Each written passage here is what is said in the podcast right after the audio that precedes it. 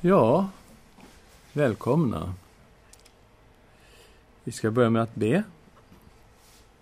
Tack Herre för löftet där två eller tre är församlade i ditt namn. Där är du mitt ibland dem. Tack Herre för att du är den allestädes närvarande Guden. Och detta är ditt ord som vi ska studera. Gode Gud, fyll oss med din heliga Ande och led oss in i skrifterna. I Jesu Kristi namn. Amen. Ja, vi ska börja något nytt idag som vi kallar för skriftprofeter. Och det är ju liksom sista delen av Gamla testamentet som vi talar om. Den här perioden så finns Kungaböckerna beskriver den här perioden. Första och andra Kungaboken och Första och andra krönikeboken. Det är också en period som vi kallar för det delade riket. Det var ett enat rike i Israel under Saul, David och Salomos tid.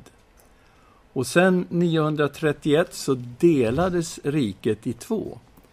Så vi får norra riket som kallas för Israel och med tiden så blev Samaria huvudstad där.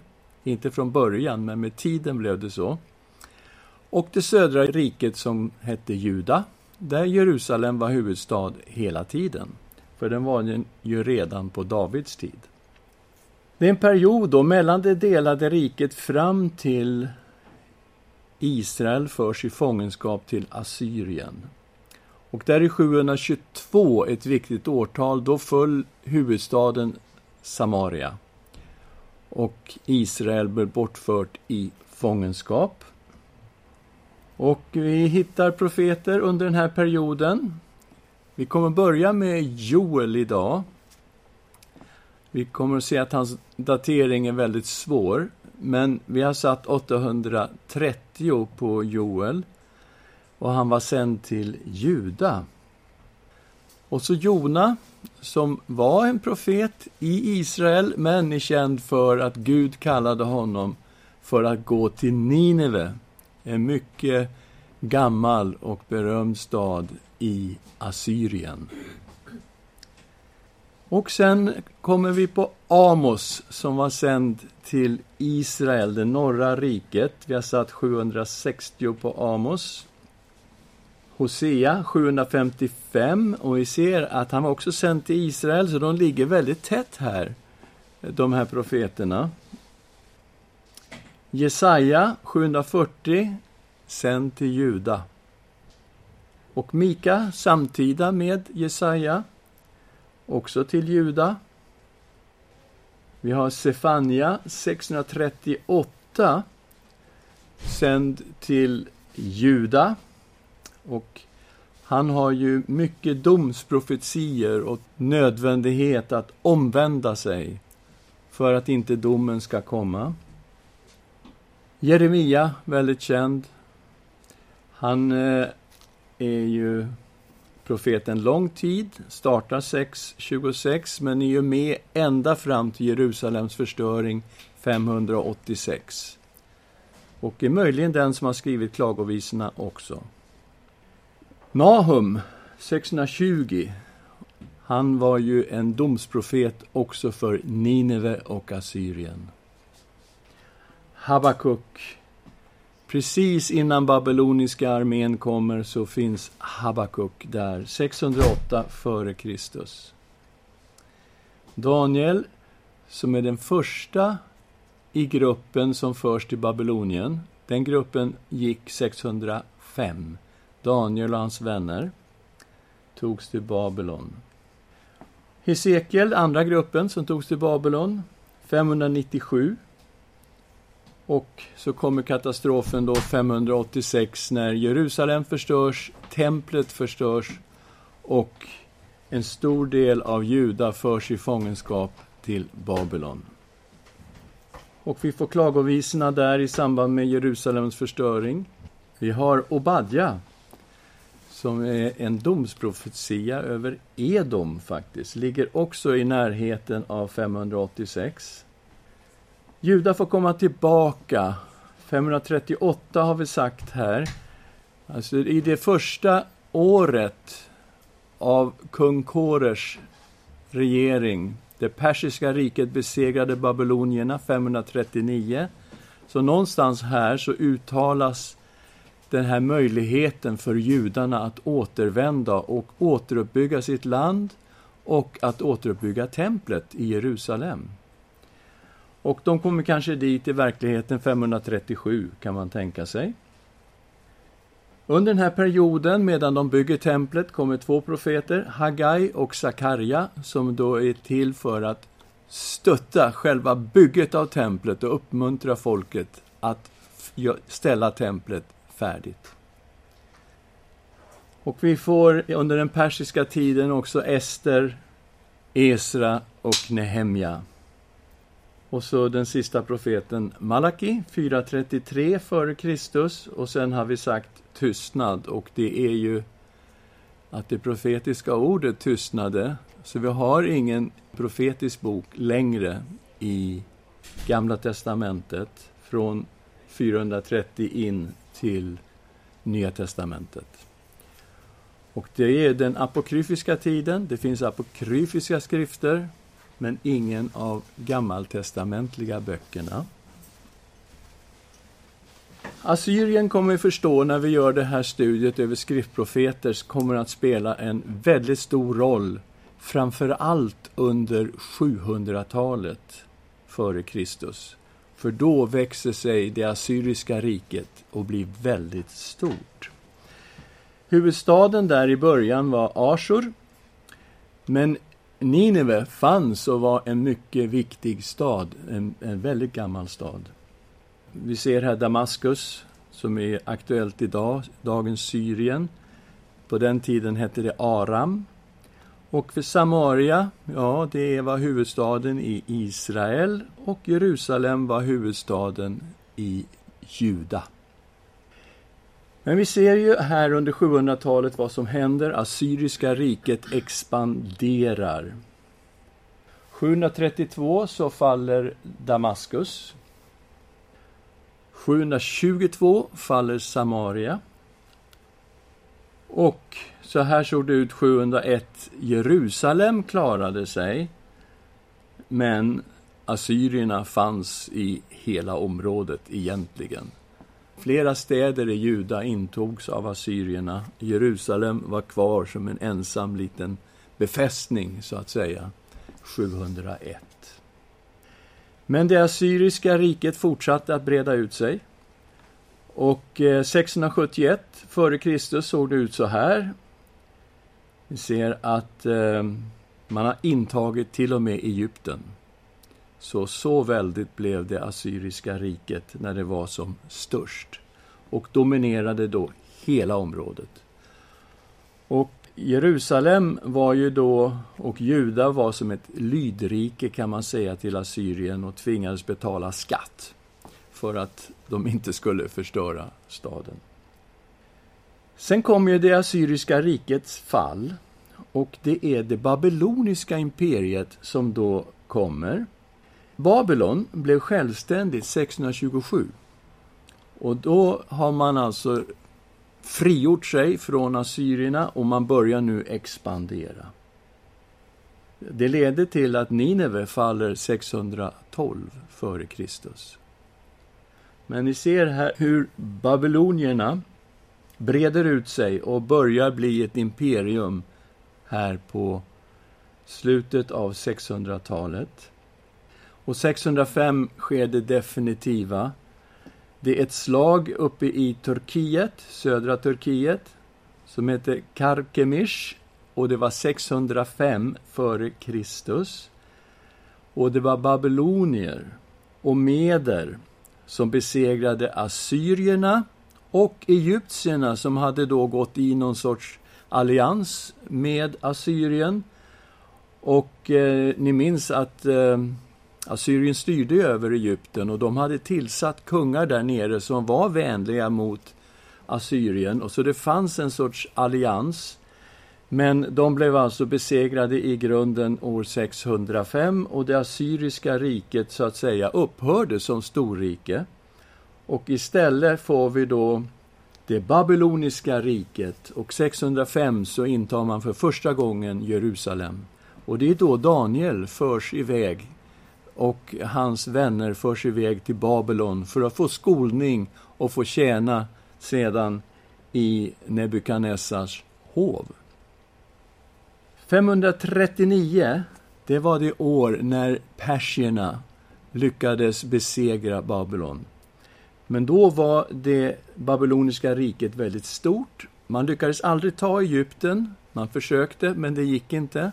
Egyptierna lyckades hålla emot där nere. Men ni ser att man har ändå ett väldigt stort imperium som liknar det assyriska och som härskar över hela det här området. Och eh, Jerusalem är vid det här laget förstört. Templet är förstört. Folket lever i fångenskap. Så ser det ut när man tittar på Israel och Juda vid den här perioden. Så, det är alltså i den här perioden som vi har skriftprofeterna. Och det är det då som vi kommer att se, hur Gud sände profeter, vad Gud sa till Israel och vad det här har för återverkan på oss och på Nya testamentet. Vi ska försöka se också kopplingen från de här små profeterna till Nya testamentet. Och det beror ju på att Nya testamentets författare citerar ju de här gammaltestamentliga texterna. Och då får man en inblick i hur det här eh, påverkar, så att säga. Vi ska titta lite på hur det såg ut rent geografiskt. Ni ser kartan här med Juda och Israel, huvudstaden Samaria, Jerusalem och Juda. Och vi har tittat på stormakterna som fanns i början här. Det var Assyrien och Egypten.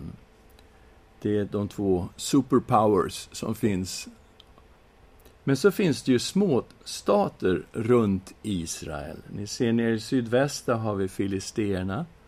Och det är där Gaza ligger idag, också var en filisteisk stad på den tiden. Vi har Fenicien där uppe i nordväst och det är ju egentligen då Tyrus och Sidon vi pratar om när det gäller bibliskt sett. De ligger alldeles norr om Israel och är i dagens Libanon. Och sen har vi då Aram, ni ser där uppe i nordost. Det är Syrien idag. Där finns Damaskus som huvudstad. Sen har vi rakt österut har vi Ammon. Och ni vet att huvudstaden i det här landet heter Amman och är huvudstad i Jordanien. Och sen då på andra sidan Döda havet får vi Moab och Edom. Det är en del av Jordanien idag. Så såg det ut, och det är när man läser i kungaböckerna och krönikeböckerna så är det ju många krig mot de här olika småstaterna runt omkring Israel. Det är de här de krigar emot. Och vi ser också att profeterna nämner de här staterna vid namn olika tillfällen. Och böckerna, det har vi sagt, det är Konungaböckerna och krönikeböckerna. Och finns det då någon sorts arkeologiskt som man hittar idag som går tillbaks ända till den här perioden? Ja, vi var nere i den här tunneln. Var vi nere i tunneln också? Visst var vi det?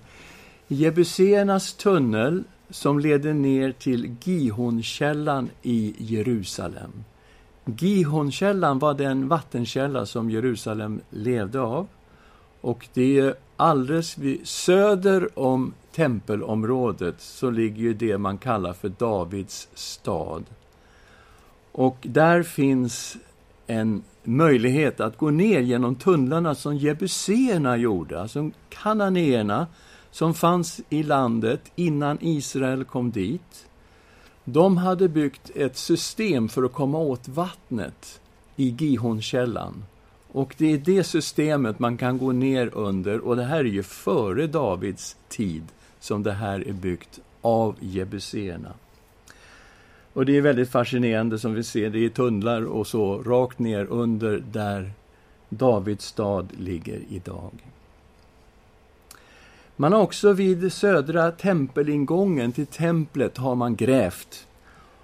Och man har ju grävt in under templet. Vi var där nu i juni och till min förvåning så ser jag ingångar som går in under Aqsa-moskén.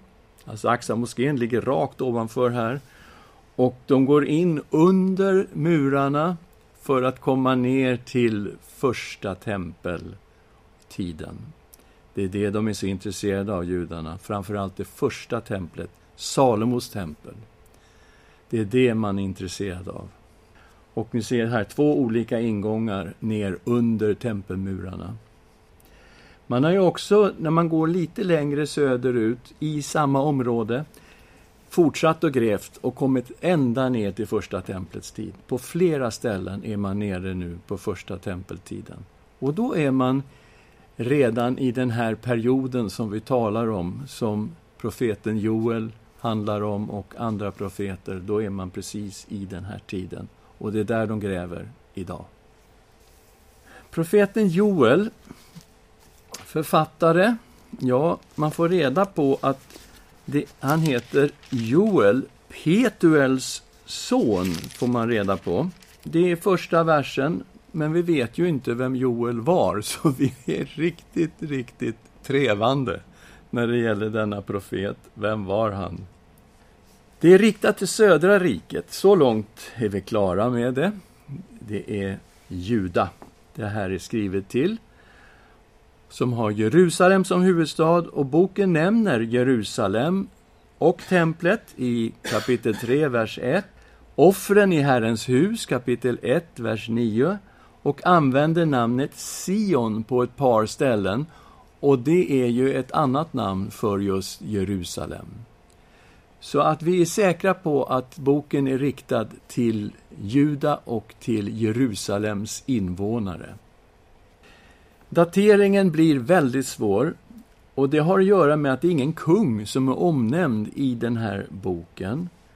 Och inte stormakter heller som Assyrien och Babylon är inte heller eh, omnämnda i boken. Så det finns väldigt många olika förslag till datering av den här boken, från 850 till 400 f.Kr. Så ni ser vilket spännvidd man har på den här boken. Eh, jag har anslutit mig till hypotes från Illustrerat bibellexikon som daterar boken kring 830 till 820 f.Kr. när prästen Jojada styrde landet genom barnkungen Joash. Vad baserar man det här på, att det skulle kunna vara den här perioden? Ja, ingen kung är omnämnd. Och klart, Joash, han var sju år när han blev kung, så det är klart, i början av hans regering så hade han inte mycket att säga till om. Utan det var prästen Jojada som styrde genom honom, så att säga. En annan anmärkningsvärd sak som finns i de andra profetböckerna är att här är inte avgudadyrkan nämnd alls som ett problem. Och då börjar man ju undra, när är det här skrivet? Och det är därför som en del vill ha det som till 400 före Kristus. Men vi vet ifrån kungaböckerna att Jojada det första han gör är att han tar itu med avguderiet och eh, river ner ett balstempel och de tar bort balstyrkan ifrån Jerusalem. Så att det, det, det rensas, så att säga, från avguderi i början, där när Jojada tar makten. Gudstjänsten, den är ordnad och den är knuten till templet i Jerusalem under boken. Så templet måste stå där. Det kan inte vara skrivet då under perioden när det inte fanns något tempel, mellan 586 och 516. Det är uteslutet. Men här är en annan sak. Erövringar av landet tycks inte vara ett faktum, utan något som ligger i framtiden. Och det är det som får oss att titta på en tidigare datering. Och landets fiender pekas ut som Egypten, Tyros, Sidon, Filisterna och Edom. Men inte Assyrien och inte Babylon och inte Persien. Så det här tyder ju på att vi hamnar i en period som är innan det assyriska riket börjar utöva en väldigt stark hot mot området. Och då kommer vi in i 800-talet och börjar titta på vad skulle kunna stämma. Ja, det är den här perioden när barnkungen Joash sitter på tronen. Och som jag sa, stormakterna Syrien, Babylon eller Persien nämns inte i boken. Det finns en stele som man har hittat i Dan, som finns på museet i Jerusalem. En stele är en sten med skrift på. Alltså ingraverad skrift. Och eh, den här är intressant. Den hittades 1993 och är skriven av den arameiska kungen Hasael som styrde i Damaskus 842 till 805. Och det var Elisa som smorde Hasael till att bli kung över Aram, profeten Elisa. Och på den här stelen finns Davids hus. Mycket viktigt. För den är tidig då, den är från Hasaels tid. Och eh, det är, vad är det? 150 år ungefär efter David. Så det är mycket viktigt historiskt bara på grund av det. Och skriften är inte fullständig, men man kan läsa ut en del. Bland annat detta. Och tusentals ur kavalleriet och jag dödade. Och så står det Ram. Men det är Joram det handlar om. Son till Ahab kommer att stå där, men det är borta. Israels kung. Och jag dödade Jaho, son till mm, kung från Davids hus. Okej, okay, så man petar in, vad är det som fattas här? Israels kung Joram och Juda, deras kung Ahasja står det i den svenska bibeln, men i den hebreiska står det Ahasjahu, och då ser man ju vad det är det har stått på stenen. Det är sista delen av Jahu, som är samtida då med Hasael, stred mot kung Hasael och det var år 841. De förlorade kriget, också enligt Bibeln. Israel och Juda förlorade kriget mot Hasael. Eh, Andra Konungaboken 8, 28, 29. Så det här är en intressant sten som går rakt in i den här tiden. Och Ahasja var pappa till barnkungen Joash, så vi är rakt inne i den här perioden när den här stenen behandlas. Vad var det för situation då i Juda på den här tiden? Ja, det var en ruskig situation både i Juda och i Israel. Därför att eh, en profetlärjunge hade smort Jehu till att bli kung i Israel i det norra riket. Han hade till uppdrag att utrota Ahabs hus, Ahabs släkt. Ahab hade fört in balstyrkan i Israel. Han hade gift sig med en som hette Isabel, som var prinsessa, dotter till kungen i Sidon. Och hon hade fört med sig balstyrkan in i Israel. De hade byggt ett balstempel i Samaria och de hade dödat alla Herrens profeter. Den enda profeten som var kvar var profeten Elia. Så det är den här perioden vi talar om. Och Elia uttalar en domsprofetia över Ahabs hus. Och det är på den domsprofetian som den här profetlärjungen sen smörjer Jehu till att bli den som Gud reser upp för att verkställa domen över Ahabs hus. Och det gör verkligen Jehu. Drottning Isabel dödas och hela Ahabs hus dödas och kung Ahasja, kungen i Juda, som var bara kung för ett enda år, han dödas. Och hans bröder dödas. Och eh, i Jerusalem i den här eh, kaotiska tiden finns Atalja. Atalja är dotter till Ahab och Isabel. Och Atalja är den som är mamma till Ahasja, så hon är kungamoder.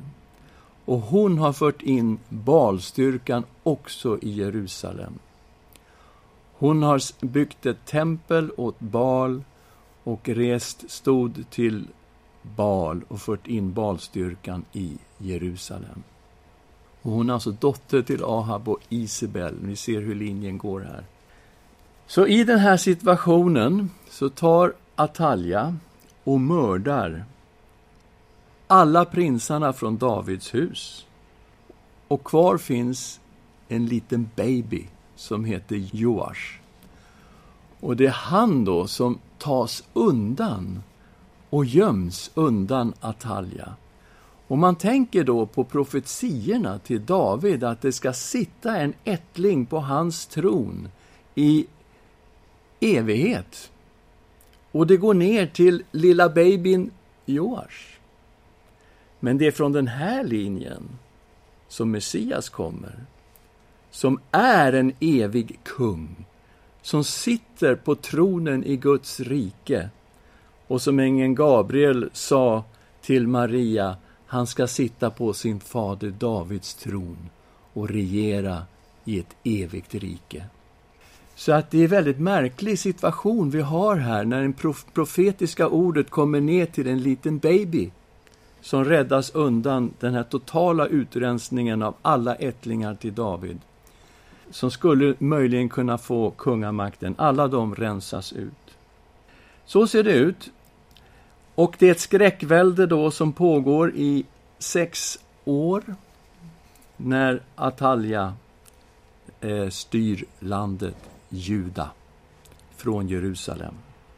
Och eh, prästen Jojada blir den som störtar Atalja. Och vi läser om det här både i Andra Konungaboken och i Andra krönikeboken 23, vers 1-15.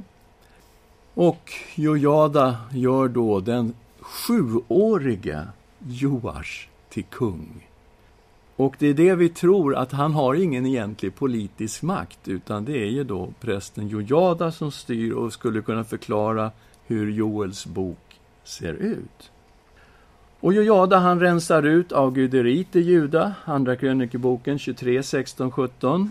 Och det är Balstemplet och det är Balstoderna som försvinner. Och Jojada såg till att tempeltjänsten kommer igång igen i Jerusalem, Andra krönikeboken 23, 18-20. Och också här så restaureras templet. Andra krönikeboken 24, 1-14. Så i den här situationen vill jag nu placera Joels bok och medger då att jag vet inte att det är så här. För att det är, bygger på en hypotes att det är skrivet under den här tiden. Vad är det för tema på den här boken? Ja, det är Herrens dag, som då är en domedag i Joels bok. Och uttrycket Herrens dag återkommer flera gånger i boken. Och det är alltid en dag av dom. Och det är en fruktansvärd dom. Det är ingen vanlig dom, utan det är en ruskig dom som kommer på Herrens dag. Och eh, man läser här så kan man se att landet har drabbats av en naturkatastrof. I 1 och 4 kan man se. Ja, vi kan läsa från 1 och 3. Det här ska ni berätta för era barn. Era barn ska säga det till sina barn och deras barn till ett kommande släkte. Det här så kommer vara en naturkatastrof som man inte ens har hört om i mannaminne. Alltså, det är inte ens under fädernas tid har man hört det här. Ni ska berätta det för era barn, det är en generation. Era barn ska säga det till sina barn och deras barn till ett kommande släkte. Så här ser vi ju generationerna kommer att tala om den här fruktansvärda naturkatastrofen. Det som gräsgnagarna lämnade åt gräshopporna upp. Det som gräshopporna lämnade åt gräsbitarna upp.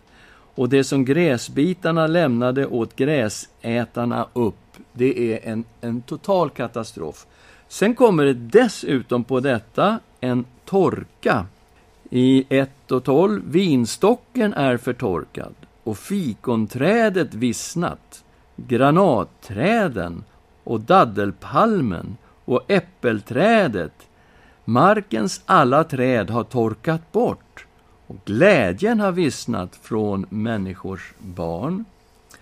Och eh, utsädet för det kommande året, katastrof, vers 17. Utsädet ligger förtorkat under klumpar av jord. Förrådshusen står öde. Ladorna förfaller. För säden har torkat bort. Och eh, så står de boskapen som förstås har svårt att hitta mat. Vad boskapen stönar, jordar av kor irrar omkring. De finner inget bete. Även fårjordarna går under. Och då är det illa, för får klarar sig ju på nästan vad som helst. Hittar ju alltid någonting att tugga i sig.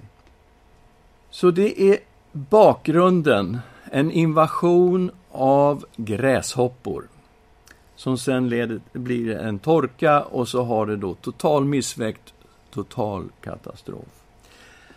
Och den här invasionen av gräshoppor som bakgrund blir då varningen för en invasion av ett främmande folk. Så precis som gräshopporna kom och invaderade hela landet och utplånade allt, på samma sätt kommer ett främmande folk att komma över Juda och utplåna allting.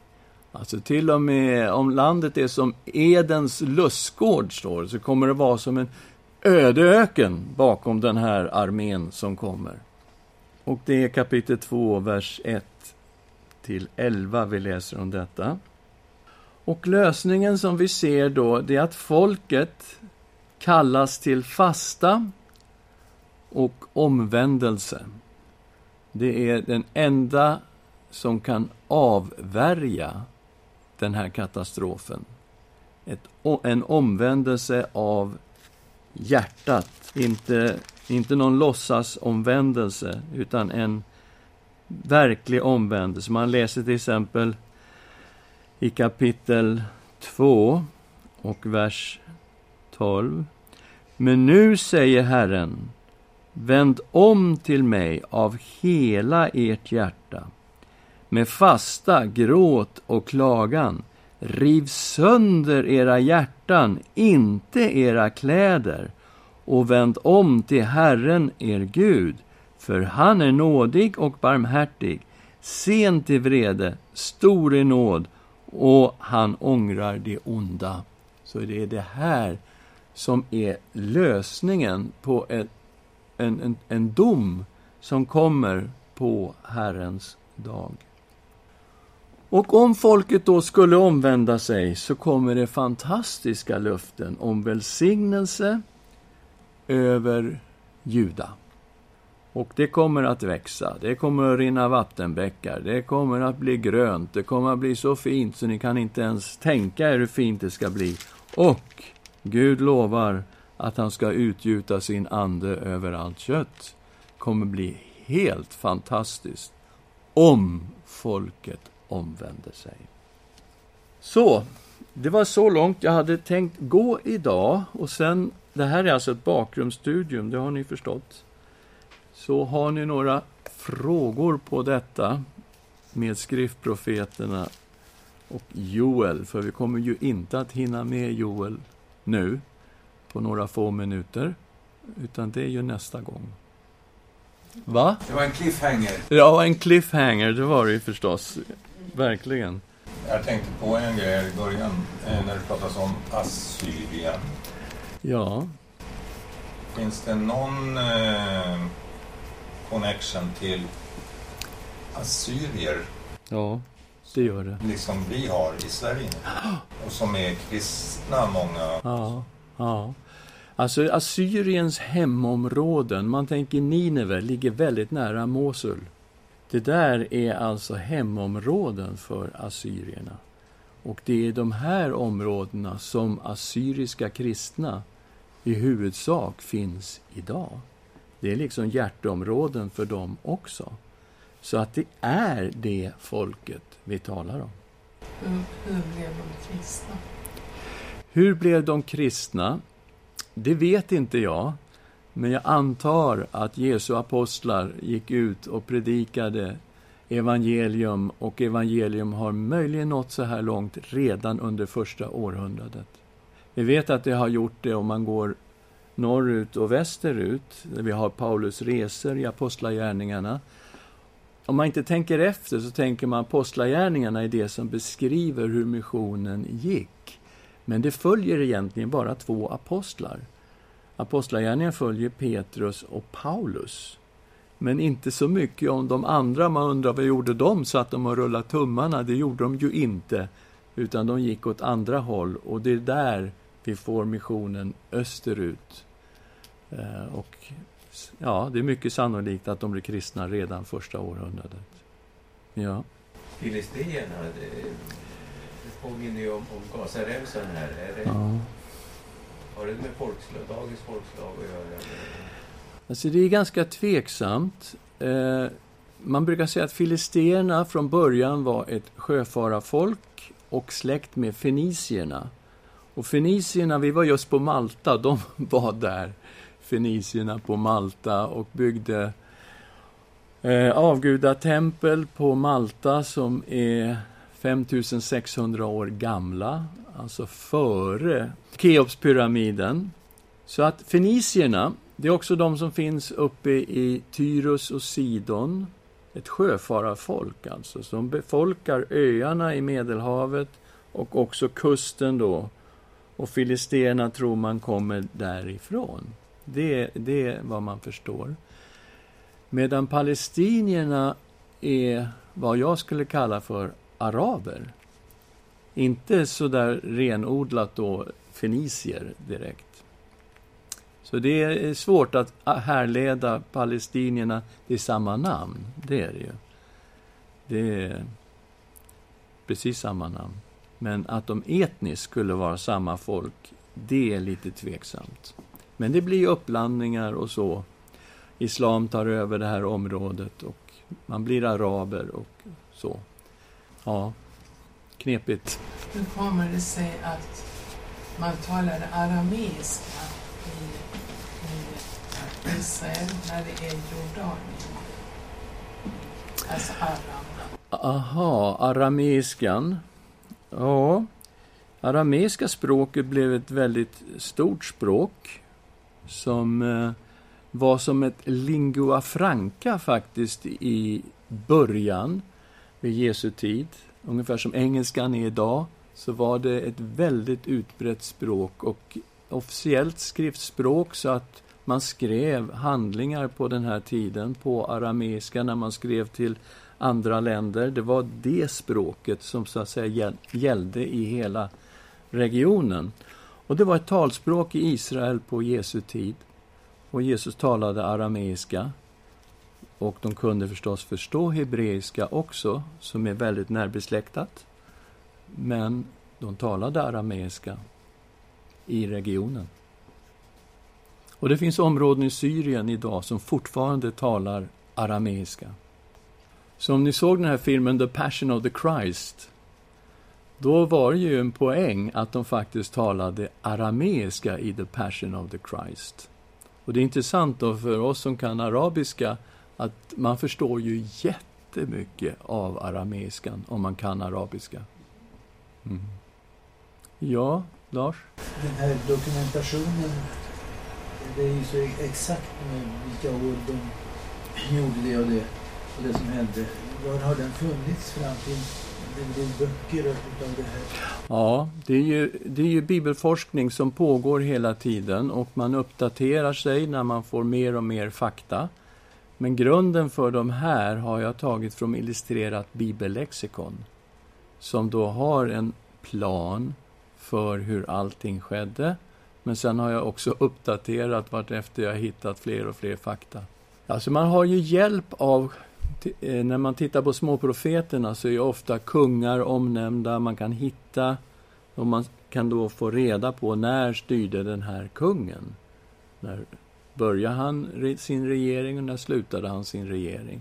Och under den tiden finns den här profeten. Och då kommer man ju in i en period där man kan placera profeten. Det är lite grann så man jobbar. Och det som gör det svårt med just Joel är att här har vi ingen kung att hålla oss till. Ja. Ja, den naturkatastrofen, den finns inte omnämnd i några andra böcker. Precis, jag har inte... Jag kan inte svara på det för att jag vet inte. Men det måste ju varit en fruktansvärd katastrof. Vi vet ju att de här gräshoppsvärmarna kommer över den här regionen med en viss regelbundenhet. Och vi minns ju även när vi bodde i Egypten att det var varningssignaler på TV. Nu är det en gräshoppsvärm som kommer över Nordafrika. Den har nu kommit fram till Tunisien. Sen fick man höra att den kommer till Libyen. Och det var liksom beredskap. Hur ska man klara detta? För att de inte ska utplåna all skörd. Man vet att om de kommer in och får fäste så äter de upp allt. Precis allting. Så det här sker också i modern tid. Men det här ska ha varit någonting alldeles extra. Mm. Ja. Abraham, ser ingenting på det här resan. Nej. Abraham placerar vi drygt 2000 före Kristus. Så det är betydligt tidigare än det här. Det finns ingen koppling? Släkten? Jo, Abraham, Isak, Jakob. Jakob får namnet Israel och från honom kommer Israels stammar som kommer ner till Egypten. Gud skickar Mose, befriar folket i Egypten. De tågar igenom Sina i öken och intar landet under Josuas tid och där bor då de under ett enat rike, ja, Saul, David, Salomo. Och sen delas riket. Och det är den delade riket, det är då vi har skriftprofeterna. Ska vi be tillsammans? Tack Herre för ditt ord. Vi vet att ditt ord är våra fötters lykta och ett ljus på vår stig. Och vi tackar dig för att vi får studera de här profetböckerna och inse att det är du som har sänt de här profeterna och att det är du som talar genom profeterna. Så ge oss öron, här att höra. I Jesu Kristi namn. Amen.